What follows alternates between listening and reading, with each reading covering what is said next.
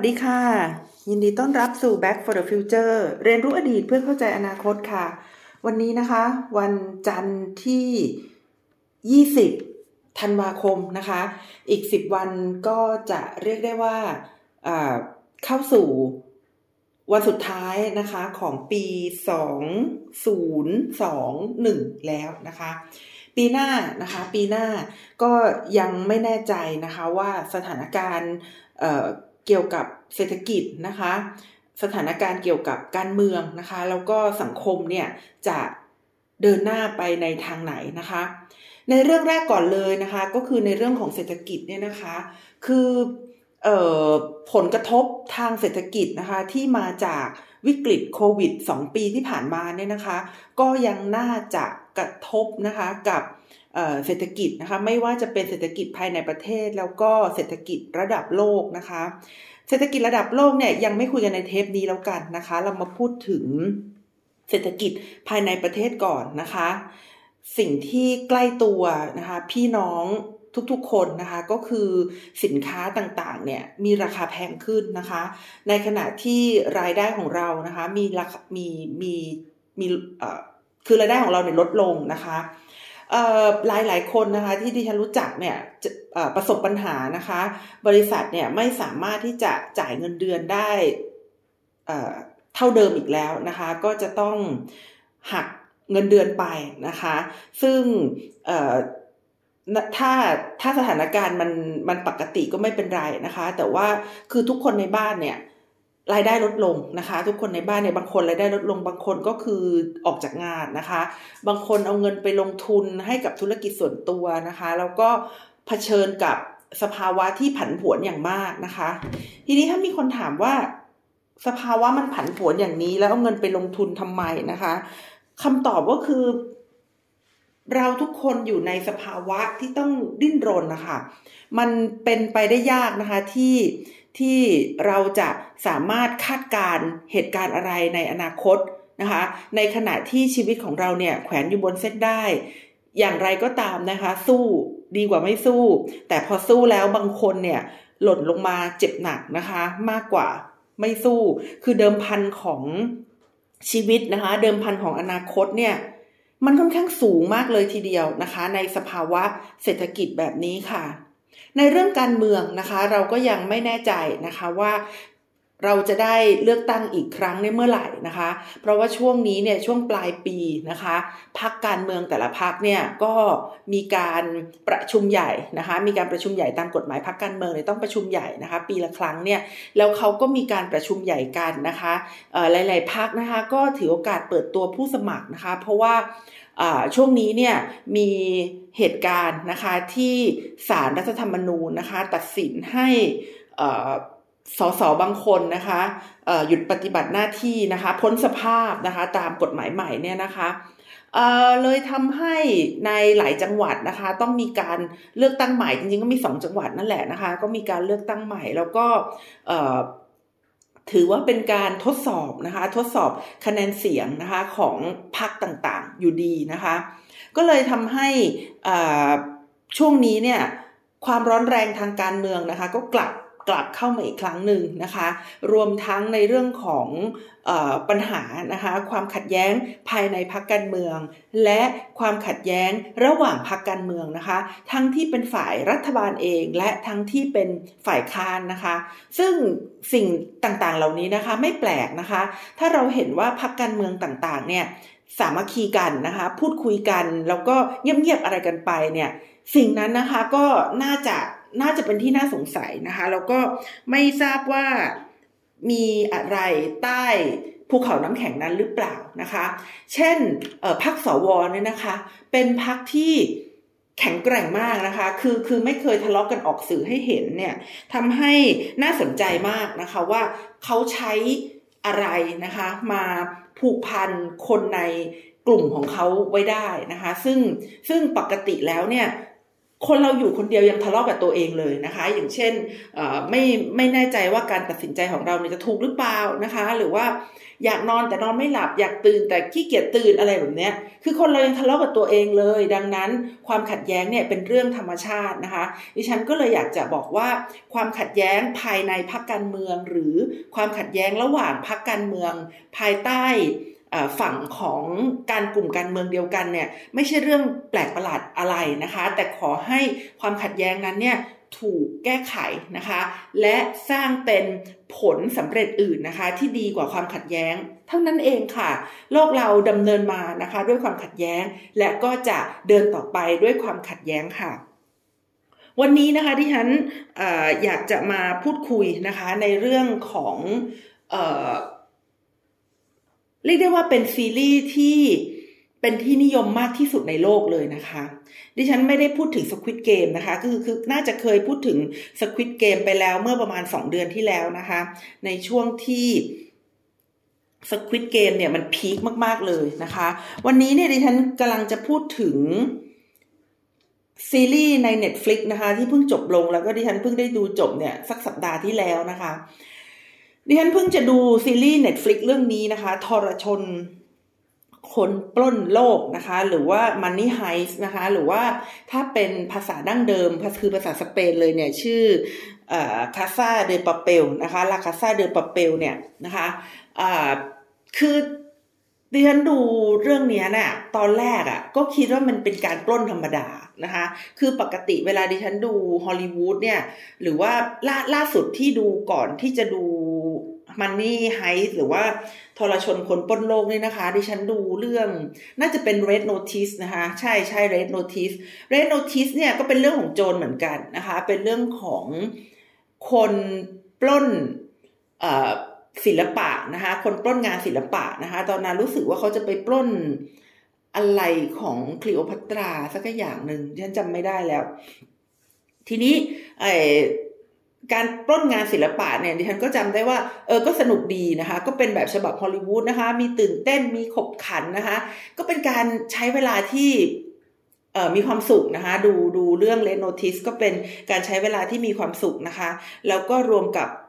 ตัวแสดงที่ดิฉันชื่นชอบนะคะ ทั้งสามคนเนี่ยก็ดูแล้วสนุกดีนะคะ แต่มันก็ผ่านไป แต่ว่าพอมาดูเรื่องนี้นะคะทรชนคนป้นโลกนี่ซึ่งมันยาวมากนะคะ เออบาง บางบางทีดิฉันก็ไม่แน่ใจว่าตัวเองทำอะไรอยู่นะ คือ คือมันยาวมากแล้วก็เออดูไปแล้วก็ก็คือมันบีบหัวใจ มันบีบหัวใจด้วยนะคะ เอาเป็นว่าดิฉันไม่ไม่สปอยอะไรนะคะ ในโทรชนคนป้นโลก แต่จะมาเล่าให้ฟังนะคะว่ามันเกี่ยวข้องกับความเสื่อมถอยนะคะของการปกครองนะคะ มันเกี่ยวข้องกับการถดถอยของการปกครองนะคะ คือ คือดูแล้วมันทำให้ดิฉันเนี่ยย้อนกลับไปดูนะคะ เรื่องของ democracy index นะคะ democracy index เนี่ยทั่วโลกนะคะเอ่อ democracy index นี่นะคะ มันจัดทำนะคะโดย economist intelligence unit นะคะ หรือว่า EIU เนี่ยนะคะ ซึ่งทำมาหลายปีแล้วเนี่ยนะคะทำมา 167 ประเทศนะคะ ศึกษานะคะเขาก็มีอินเด็กหรือว่าดัชนีชี้วัดเนี่ยมาดูว่าอะไรบ้างนะคะ อะไรบ้างที่จะเป็นตัวชี้วัดว่า ประเทศนั้นนะคะเป็นประชาธิปไตยนะคะก็มีตัวชี้วัดอยู่ 5 ตัวหลักๆนะคะ ตัวแรกนะคะก็คือกระบวนการเลือกตั้งนะคะแล้วก็ความเป็นพหุนิยมนะคะ ตรงนี้เขาเอามาไว้กันไว้ด้วยกันนะคะกระบวนการการเลือกตั้งและความเป็นพหุนิยมนะคะ ก็คือไม่ใช่ว่ามีการเลือกตั้งเท่านั้นนะคะ แต่การเลือกตั้งจะต้องมีความแตกต่างหลากหลายนะคะพหุนิยมก็คืออความคิดที่ มีความแตกต่างหลากหลายได้นะคะ ไม่จำเป็นจะต้องเป็นแนวคิดเดียวนะคะ ไม่จำเป็นต้องมีแต่ชาตินิยมนะคะ ไม่จำเป็นต้องมีพรรคการเมืองพรรคเดียวนะคะกระบวนการการเลือกตั้งเนี่ยจะต้องเป็นกระบวนการการเลือกตั้งที่อยู่บนแนวคิดนะคะของความแตกต่างหลากหลายนะคะ ประการที่2นะคะก็คือเขาจะดูว่ารัฐบาลเนี่ยนะคะสามารถทำหน้าที่ของตัวเองได้เป็นอย่างไรนะคะ รัฐบาลสามารถทำหน้าที่ของตัวเองได้เป็นอย่างไร คือแม้ว่าจะมีการเลือกตั้งนะคะ แต่รัฐบาลเนี่ยไม่สามารถทำงานตอบสนองต่อความต้องการของประชาชน โดยเฉพาะอย่างยิ่งในการบริหารจัดการนโยบายสาธารณะได้นะคะ ก็ถือว่ามีอินเด็กซ์นะคะที่ที่ต่ำนะคะ ประเด็นที่3นะคะก็คือความเกี่ยวข้องกับประชาชนนั่นเองนะคะว่าประเทศนั้นๆเนี่ยมีช่องทางนะคะแล้วก็มีโอกาสที่จะให้ประชาชนเนี่ยเข้ามามีส่วนร่วมนะคะในทางการเมืองเนี่ย มากน้อยแค่ไหนนะคะ ประเด็นที่4นะคะก็คือวัฒนธรรมการเมืองแบบประชาธิปไตยนะคะ วัฒนธรรมทางการเมืองแบบประชาธิปไตยก็มีหลายอย่างนะคะ เช่น การยอมรับความแตกต่างนะคะ ความอดทนอดกลั้นต่อผู้ที่คิดต่างจากเรานะคะ การให้ความสำคัญกับเสรีภาพนะคะ สิทธิพลเมืองนะคะ ความโปร่งใสนะคะแล้วก็วัฒนธรรมที่ไม่กดขี่นะคะ วัฒนธรรมที่ไม่ดูถูกดูแคลนใครนะคะ ซึ่งเป็นวัฒนธรรมทางการเมืองแบบประชาธิปไตยนะคะ และตัวสุดท้ายนะคะก็คือเสรีภาพของพลเมืองนะคะ 5 ตัวชี้วัดนี้นะคะ ก็จะถูกนำมาใช้วัดนะคะ ทุกๆปีนะคะว่าประเทศต่างๆเนี่ยมีความเป็นประชาธิปไตยนะคะ มากน้อยแค่ไหนนะคะ เมื่อกี้ดิฉันเล่าให้ฟังนะคะว่าไอการวัดพวกนี้เนี่ยมีการวัดเนี่ยมาทุกปีนะคะมาหลายปี จริง ๆ แล้วเนี่ยนะคะ ถ้าเกิดถามว่าเออพี่เต๋าพี่เต๋าเขาเริ่มวัดตั้งแต่เมื่อไหร่นะคะ ก็ต้องบอกเลยว่าเขาเริ่มวัดตั้งแต่ปี 2006 นะคะ เริ่มวัดตั้งแต่ปี 2006 ที่ผ่านมานะคะ ก็คือประมาณ 15 ปีนะคะ ซึ่งตัวชี้วัดท่าตัวที่ดิฉันเล่ามาเนี่ยนะคะ ปีที่ผ่านมาเนี่ยนะคะ ก็คือปี 2020 นะคะ เป็นปีที่ดัชนีชี้วัดความเป็นประชาธิปไตยเนี่ย ต่ำสุด ตั้งแต่มีการตั้งตัวชี้วัดนะคะ เป็นต้นมานะคะทำให้เห็นว่านะคะเราเนี่ยอยู่ในสถานการณ์ของประชาธิปไตยที่ค่อนข้างที่จะตกต่ำนะคะตกต่ำมากๆเลยทีเดียวนะคะ ซึ่งถ้าเราไปดูที่ตัวชี้วัดโดยละเอียดนะคะ เราจะเห็นว่าสิ่งที่เพิ่มมากขึ้นเนี่ยก็คือการมีส่วนร่วมทางการเมืองนะคะ คือตัวที่3นะคะดัชนีตัวที่ 3 ก็คือการมีส่วนร่วมทางการเมืองนะคะ เพิ่มขึ้นในขณะที่อีก 3 ตัวนะคะ ก็คือเสรีภาพของพลเมืองนะคะ และการทำงานของรัฐบาลนะคะ และการเลือกกระบวนการการเลือกตั้ง และพหุนิยมเนี่ยมันลดต่ำลงนะคะ ดังนั้นนะคะในปี 2020 นะคะที่ผ่านมาที่ดิฉันไม่พูดปี 2021 ก็เพราะว่าปี 2021 เนี่ยน่าจะออกมาเดือนมิถุมีนาคม น่าจะออกมาเดือนมีนาคมนะคะ ปี 2022 นะคะ ปี 2021 จะออกมามีนา 2022 เพราะฉะนั้นตอนนี้สถิติล่าสุดที่ดิฉันมีเนี่ยก็คือปี 2020 ก็ไม่ได้ไม่ได้ไกลกันนะคะก็คือปีที่ผ่านมาเนี่ยมันก็ยังไม่ได้เกิดการเปลี่ยนแปลงอะไรนะคะ เพราะฉะนั้นสิ่งที่ EIU อธิบายเนี่ยก็ยังสามารถอธิบายนะคะ ประชาธิปไตยในวันนี้ได้นะคะ ก็คือเป็นปีของ ประชาธิปไตยที่ถดถอยนะคะเป็นปีของประชาธิปไตยที่ถดถอยและการต่อต้านจากประชาชนนะคะ ประชาธิปไตยถดถอยและการต่อต้านของประชาชนนะคะ ก็คือเป็นปีที่ประชาธิปไตยอยู่ในสถานการณ์ที่แย่ที่สุดนะคะ เท่าที่เคยมีเลยทีเดียวนะคะ ซึ่งสิ่งนี้ดิฉันเนี่ยอ่านไปนะคะเมื่อปี 2020 มีนา 2020 ก็คือปีที่แล้วนะคะเออจริง ๆ มันมีรายละเอียดอีกนะคะ แต่ว่าดิฉันก็เออเกรงนะคะว่าจะพูดมากไปแล้วจะมาไม่ถึงมันนี่ไฮสักทีนะคะ หรือว่าเอ่อคาซาเดปาเปลเนี่ยสักทีนะคะเอ่อมาเล่าให้ฟังเกี่ยวกับคาซาเดปาเปลนะคะคาซาเดปาเปลคาซาเดปาเปลเนี่ยพล็อตของมันนะคะ ก็คือกลุ่มโจรที่ไปปล้น ไปปล้น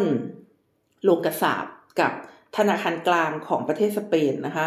โรงกระสาบในที่นี้ก็คือที่ผลิตแบงค์นะคะ ที่ผลิตแบงค์นะคะ เรื่องของทรชนคนปล้นโลกหรือว่าคาซาเดปาเปลเนี่ยนะคะ มันไม่ใช่แค่โจรที่ไปปล้นนะคะ แต่มันเป็นเรื่องของการต่อสู้กับระบบนะคะ มันเป็นการต่อสู้กับระบบนะคะ มันเป็นการใช้คำคำหนึ่งนะคะ ก็คือคำว่า resistant นะคะ ก็คือคนพวกต่อต้านเนี่ยนะคะ resistant จริงๆ ใช้ใน Star War ด้วยนะคะ ก็คือเอ่อใช้อธิบายนะคะ กลุ่มคนนะคะ ที่ต่อต้านกับระบบ ซึ่งซึ่งดิฉันชอบคำนี้นะ พวกต่อต้านนะคะ เพราะว่ามันเป็นคำกลางๆ ที่ยังไม่ได้มีความหมายแย่นะคะ ยังไม่ได้มีความหมายแย่เอ่อในในทางการเมืองสักเท่าไหร่นะคะเอ่อกลับมาที่คาซาเดอปาเปลนะคะ คือคาซาเดอปาเปลเนี่ยนะคะ จบไปแล้วเนี่ยเมื่อเมื่อช่วงเดือนต้นเดือนธันวาที่ผ่านมานะคะ ก็คือเอ่อ complete ไปแล้วเนี่ย แต่ว่าเรื่องนี้มันมันทำมาสองสมปีแล้วที่ฉันจำไม่ได้แน่นอนว่าปีแรกมันปีไหนนะคะ แต่ก็น่าจะสองสมปีแล้วนี่แหละนะคะทำให้เราเห็นนะคะว่าคาซาเดอปาเปลเนี่ย มันเป็นเรื่องที่ คนหลาย ๆ คนเนี่ยดูนะคะ แล้วก็นำไปใช้นำนำวิธีการนำสัญลักษณ์นำการสื่อสารนะคะ ของคาซาเดอปาเปลเนี่ยไปใช้นะคะ เช่นในประมาณช่วง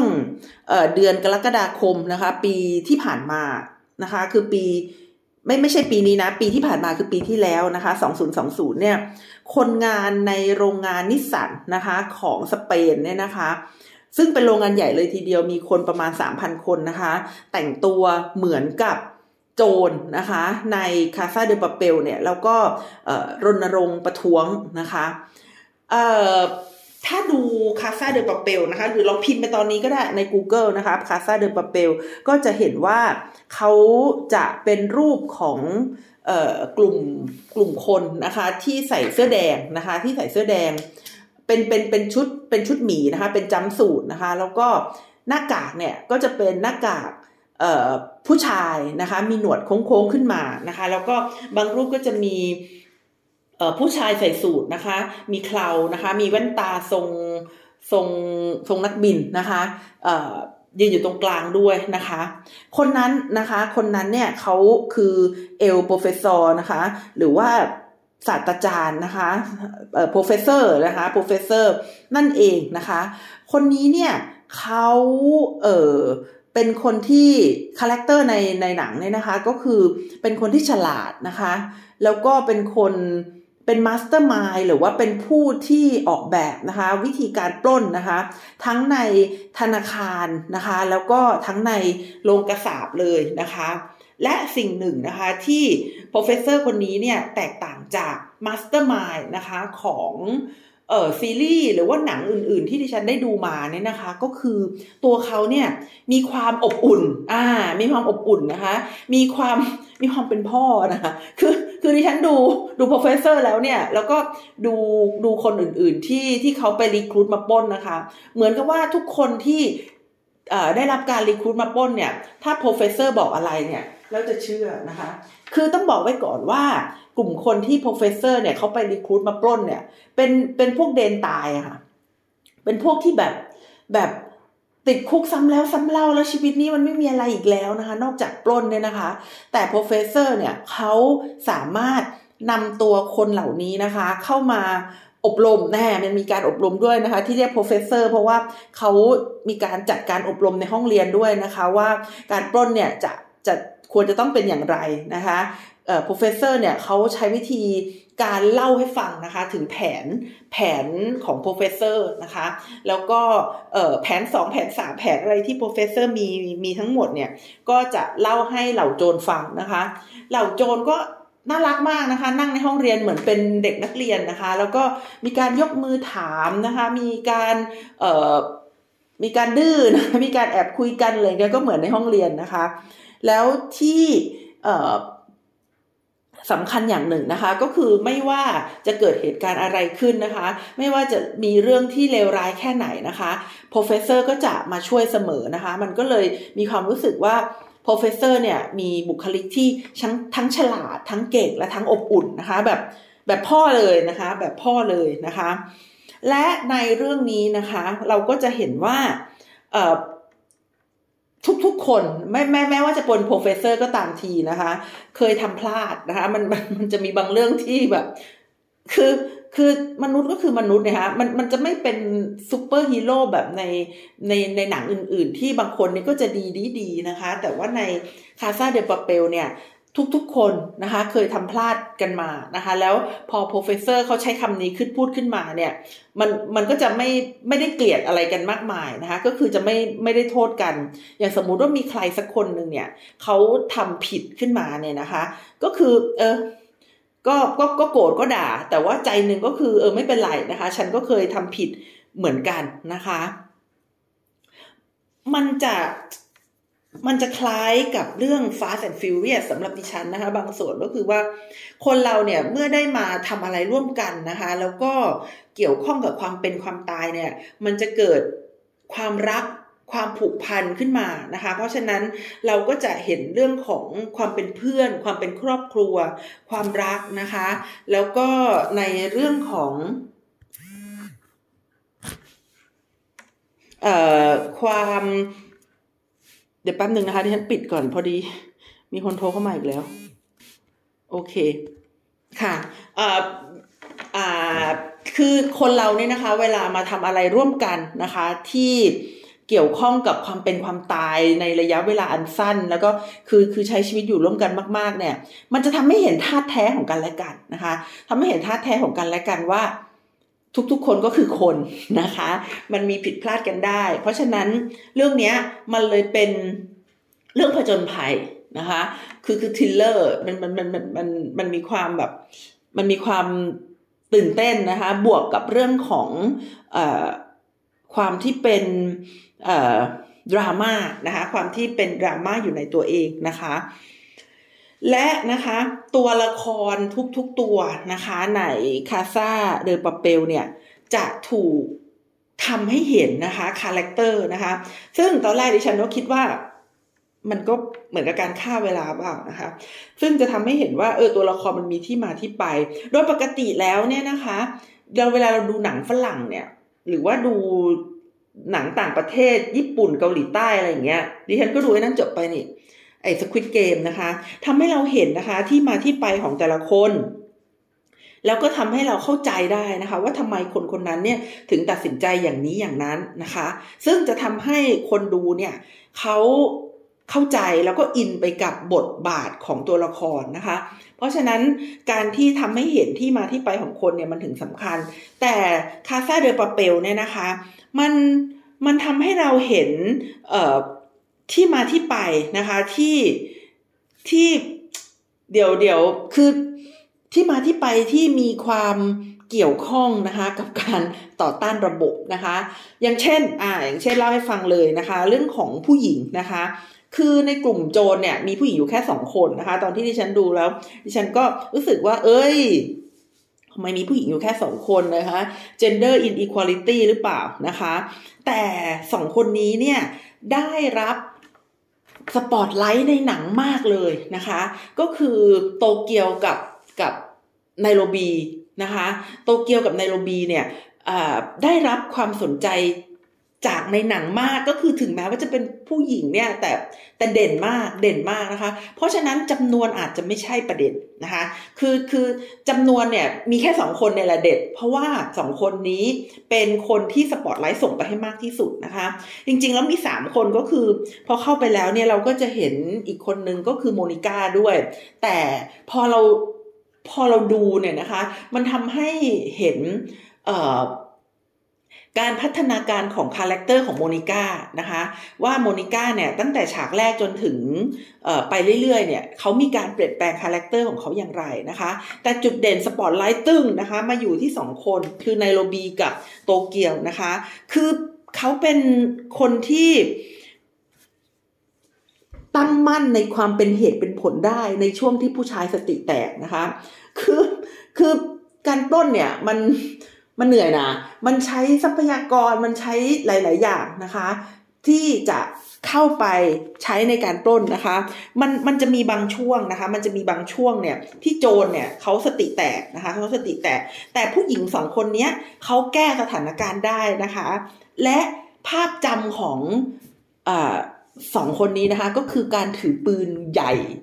ถือปืนขนาดใหญ่ ถืออาวุธสงครามขนาดใหญ่ สู้เคียงบ่าเคียงไหลกับผู้ชาย และในช่วงที่ผู้ชายบอกว่า เอ้ยไม่ได้แล้วสงสัยเราจะแพ้แน่ๆสงสัยเราจะต้องถอยแน่ๆสองคนนี้นะคะ ไม่ใครว่าคนหนึ่งเนี่ยเขาจะถือปืนขึ้นมานะคะ แล้วก็สามารถพลิกสถานการณ์นะคะ กลับมาเป็นผู้มีชัยนะคะ เหนือตำรวจได้นะคะ อ่านี่ก็เป็นภาพคร่าวๆนะคะ ที่ที่ดิฉันดูแล้วเนี่ย ดิฉันรู้สึกว่าโอ้โหมันมันมันเจ๋งมากนะคะ แล้วมันก็เป็นหนังของการการต่อต้านการประท้วงนะคะ สิ่งที่เขาต่อต้านเนี่ยคืออะไรนะคะ ใน Casa de Papel เนี่ยเขาต่อต้านอะไรนะคะเขาต่อต้านอยู่สองอย่างนะคะ อย่างแรกก็คือ capitalism นะคะในในในในภาคหนึ่งและภาคสองนะคะ ซึ่งเป็นตอน ปล้นโรงกษาปณ์เนี่ยมันชัดเจนนะคะว่าเขาต่อต้าน capitalism นะคะหรือว่าเขาต่อต้านระบบ neoliberalism นะคะคือคือคือพวกระบบทุนนิยมระบบผู้ใหญ่ในวงการทางการเงินต่างๆนะคะสองนะคะก็คือในภาคสามสี่ห้าเนี่ยนะคะ หรือว่าเป็นช่วงของการปล้น ปล้นปล้นปล้นธนาคารเนี่ยนะคะ มันเป็นเรื่องของการต่อต้านทุนนิยมและนะคะและเผด็จการนะคะทุนนิยมและเผด็จการ ซึ่งทุนนิยมและเผด็จการเมื่อมารวมกันเนี่ยนะคะ มันจะกลายเป็นระบอบฟาสซิสต์นะคะระบอบฟาสซิสต์ก็คือพวกนาซีแล้วก็พวกมุสโสลินีนะคะ เพราะฉะนั้นเมื่อเราดูหนังเรื่องนี้นะคะ มันจะมีเพลงอยู่เพลงหนึ่งเนี่ยซึ่งดิฉันไม่เคยรู้จักมาก่อน ดิฉัน ได้ยินเพลง Bella Ciao เนี่ยนะคะเพลงเพลงที่ฉันไม่รู้จักมาก่อนก็คือเพลง Bella Ciao เนี่ยนะคะ ดิฉันก็ก็ เอ้ยมันเป็นเพลงที่ต้องมีความหมายแน่นอนเลยนะคะดิฉันก็ไป search ในอินเทอร์เน็ตนะคะ แล้วก็พบว่าเพลง Bella Ciao นี่นะคะ มันเป็นเพลงภาษาอิตาเลียนนะคะ ซึ่งเป็นเพลงที่แสดงออกถึงการต่อต้านฟาสซิสนะคะอะของมุสโสลินีและ ฮิตเลอร์นะคะ ดิฉันก็รู้สึกว่าโอ้โหทำไมทำไมโง่จังเลย ทำไมดิฉันโง่จังเลย คือดิฉันเรียนเรื่องความสัมพันธ์ระหว่างประเทศนะคะ แล้วก็เข้าใจว่าตัวเองเนี่ย พอจะมีความรู้อยู่บ้างนะคะ ในเรื่องของสงครามโลกครั้งที่สองทำไมดิฉัน lost หรือว่าหายไปโดยสิ้นเชิงนะคะ กับในเรื่องของเพลงเบลลาชาว ซึ่งเป็นเพลงต่อต้านนาซีนะคะ ก็ต้องบอกว่าสิ่งที่ดิฉันรู้เนี่ยมันตื้นเขินมาก มันเป็นเรื่องที่เกี่ยวกับความสัมพันธ์ระหว่างมหาอำนาจ คือคือคือเรามองว่ามันเป็น มันเป็นหมากรุกนะคะ มันเป็นมหาอำนาจ แล้วก็มีการคุยกันเพื่อที่จะ ร่วมมือกันอย่างลับๆ และในที่สุดมันก็ได้ทำให้เกิดเป็นสงครามโลกนะคะ แต่ว่าความลึกซึ้งในเรื่องของประเทศต่างๆ เนี่ยที่อยู่ข้างในนะคะ ที่เขาเป็นกระบวนการภาคประชาชนที่ต่อต้านเผด็จการเนี่ย ไม่มีไม่มีความรู้เรื่องนี้สักเท่าไหร่นะคะ ก็รู้ว่าประชาชนต่อต้านมุสโสลินีประชาชนต่อต้านนาซี รู้นิดหน่อยนะคะ แต่ว่าไม่รู้ว่าโอ้โหเขามีการทำเป็นกระบวนการนะคะ แล้วก็มีเพลงปลุกใจซึ่งกลายเป็นเพลงชาติแอนตัมนะคะของคนที่ต่อต้านเผด็จการเนี่ยก็คือเพลงเบลาชาวนะคะ เพลงเบลาชาวเนี่ยแล้วในช่วงที่ ในช่วงที่แบบไม่ว่าจะมีความสุข หรือจะมีความทุกข์หรือจะมีความเครียดนะคะ เพลงนี้มันจะออกมานะคะออกมาเอ่อเพื่อให้เอ่อได้เห็นนะคะว่าเอ่อฉันจะไปแล้วนะนะคะโดยที่ไม่รู้เลยว่าจะมีชีวิตรอดเนี่ยกลับมาหาคนที่รักหรือเปล่านะคะ เบลล่าก็คงหมายถึงหมายถึงแบบ สาวน้อยแบบคนสวยของฉันอะไรเงี้ยก็คือคงหมายถึงคงหมายถึงความรักนะคะ ความรักของฉันเนี่ยนะคะ ชาวก็คือบายบายนะคะ ก็คือคือคือผู้กับสาวผู้เป็นที่รักนะคะว่า ถ้าฉันตายไปแล้วเนี่ยขอให้ไปฝังฉันในในในภูเขานะ และอ่าถ้ามีดอกไม้เกิดขึ้นนะคะ จากหลุมศพของฉันเนี่ย ดอกไม้นั้นก็จะเป็นดอกไม้ของ เสรีภาพนะคะ แล้วก็การต่อต้านนะคะ คือคือเนื้อเพลงจะเป็นประมาณนี้นะคะ มันทำให้เห็นว่า อืม หลาย ๆ คือคือท่อนฮุกมันก็คือเบลเชาเบลเชาเชาเชามันทำให้เห็นว่าคนที่กำลังจะออกไปต่อสู้หรือออกไปต่อต้านนะคะ เป็นคนที่เป็นวัยหนุ่มสาวนะคะ เพราะว่าคนที่เขาอยากจะลาเนี่ยก็คือ แฟนแฟนของเขาหรือว่าคนที่เขารักหรือว่าสาวน้อยที่เขาหมายปองนะคะ ซึ่งโดยปกติแล้วเนี่ย คนที่จะอยู่ในระบบนะคะแล้วก็ต่อต้านระบบเนี่ยก็ก็มักจะเป็นคนหนุ่มสาวทั้งสิ้นนะคะ คนที่แก่ๆแล้วอย่างดิฉันเนี่ยแรงก็ไม่มีนะคะ ความคิดความอ่านก็เชื่องช้านะคะ ไม่สามารถไล่ตามเด็กๆได้ทันจริง ๆนะคะ แล้วก็สิ่งที่เจ๋งนะคะในในเรื่องนี้เนี่ยนะคะก็คือมันแสดงสัญญลักษณ์นะคะ แสดงสัญญลักษณ์ของปัญหาของการกระจุกตัวนะคะของความมั่งคั่งนะคะ อย่างเช่นนะคะอย่างเช่นเอ่อชื่อนะคะก็คือเขาเขาเขาเขาไม่เรียกชื่อเอ่อเดิมนะคะของของโจรนะคะ อย่างเช่น ตอนที่โปรเฟสเซอร์เขาไปรีครูดคนมาเป็นโจรเนี่ยเขาจะไม่เรียกชื่อเดิมนะคะ อย่างเช่น เขาคงไม่เรียกนัชชาพัฒนะคะเขาก็จะไปเรียกชื่ออื่นนะคะอ่าอย่างเช่นคนที่กำลังจะเข้าทีมนะคะ เช่นโมนิก้าเนี่ยเขาก็อาจจะไปเรียกชื่ออื่นนะคะ ก็เรียกเป็นสต็อกโฮมนะคะ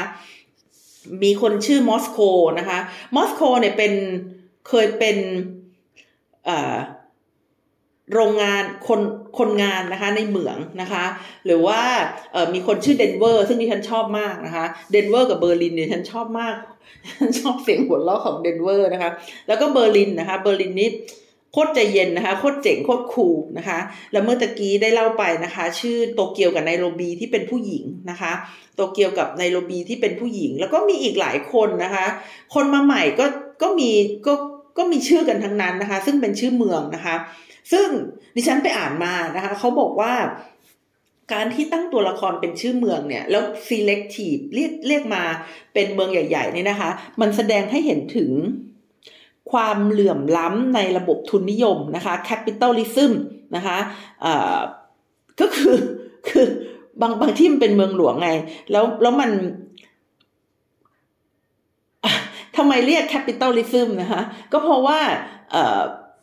มันเป็นการรวมศูนย์นะคะของของความมั่งคั่งนั่นเองนะคะ อย่างเช่น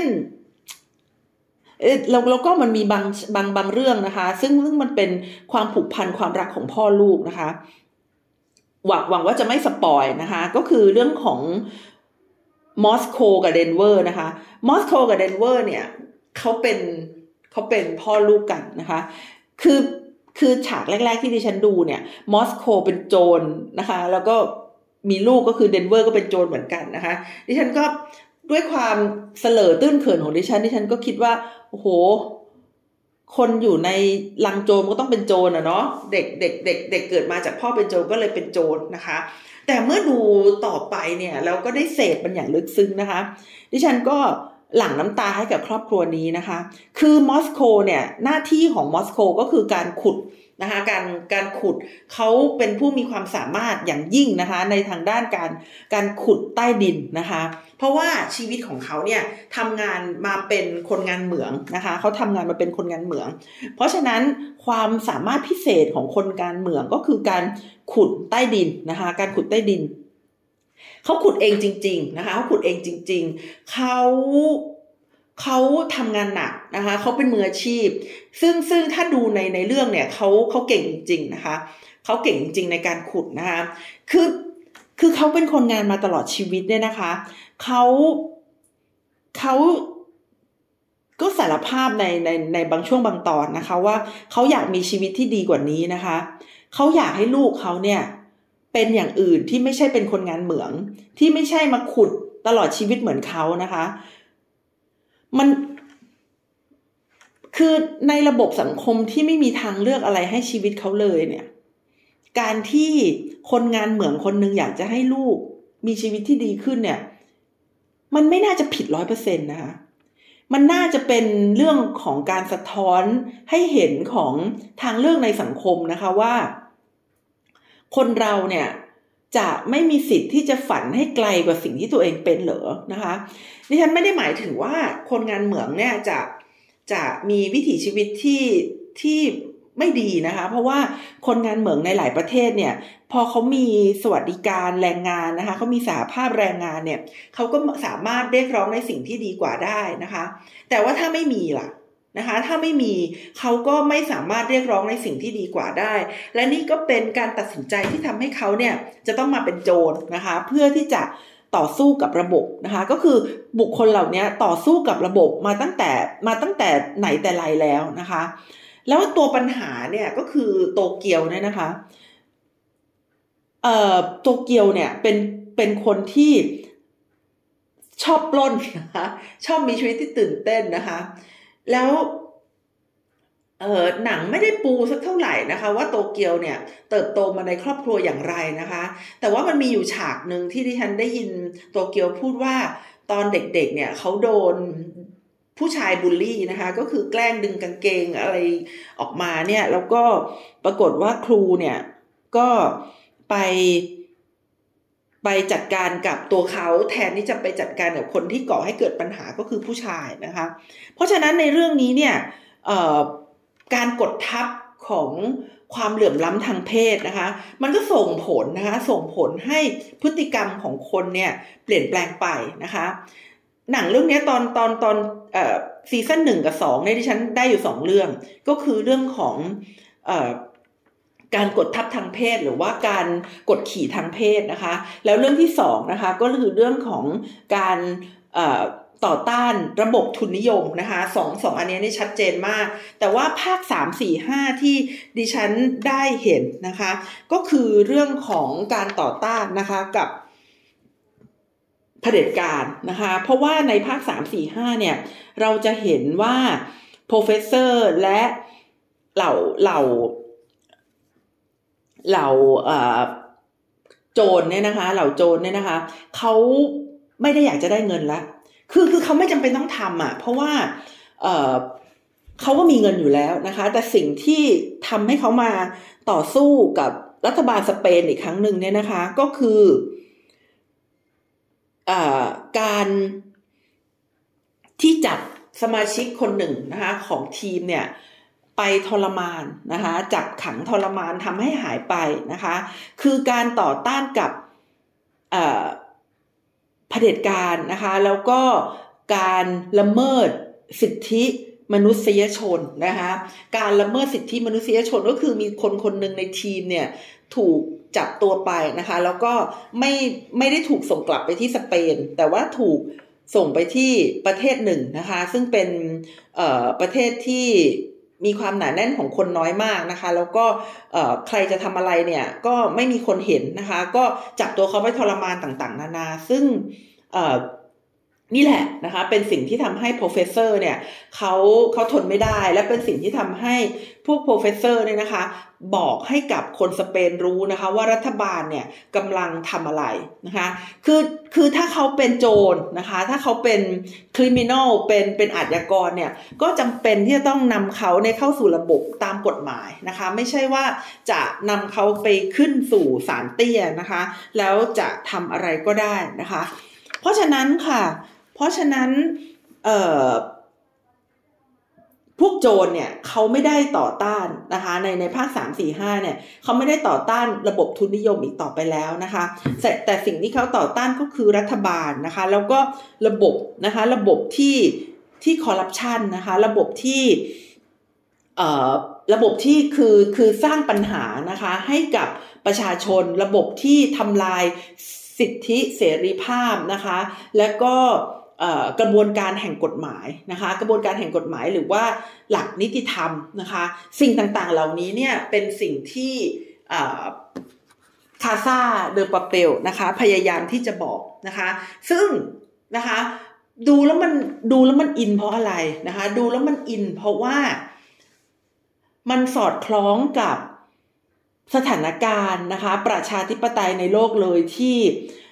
ตกต่ำ โดยเฉพาะอย่างยิ่งนะคะที่ดิฉันเล่าให้ฟังตอนต้นรายการเนี่ยว่ามันตกต่ำหนักๆในอยู่ 3 เรื่องนะคะ 1. เรื่องของเสรีภาพของประชาชน 2. นะคะในเรื่องของอการทำงานของรัฐบาลนะคะ 3. นะคะในเรื่องของกระบวนการการเลือกตั้งและพหุนิยมนะคะสามเรื่องนี้นะคะเป็น เป็นหัวใจของประชาธิปไตย และเป็นสิ่งที่ทำให้เราเห็นว่านะคะ ระบอบประชาธิปไตยเนี่ยกำลังโดนกัดกัดกร่อนนะคะกำลังถูกกลืนกินนะคะกลืนกินนะคะ มันก็เลยทำให้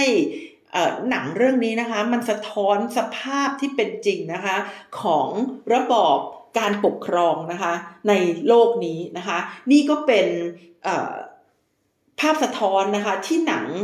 หรือว่าซีรีส์นะคะ เรื่อง Money Heist นะคะ หรือว่าคาซาเดอปาเปลในชื่อภาษาไทยว่า ทรชน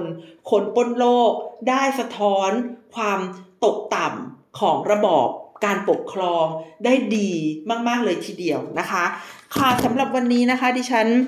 นัชชาพัฒนอมรกุลค่ะ ก็ต้องขอลาคุณผู้ฟังไปก่อนนะคะ พบกันใหม่นะคะ สัปดาห์หน้า สวัสดีค่ะ thank you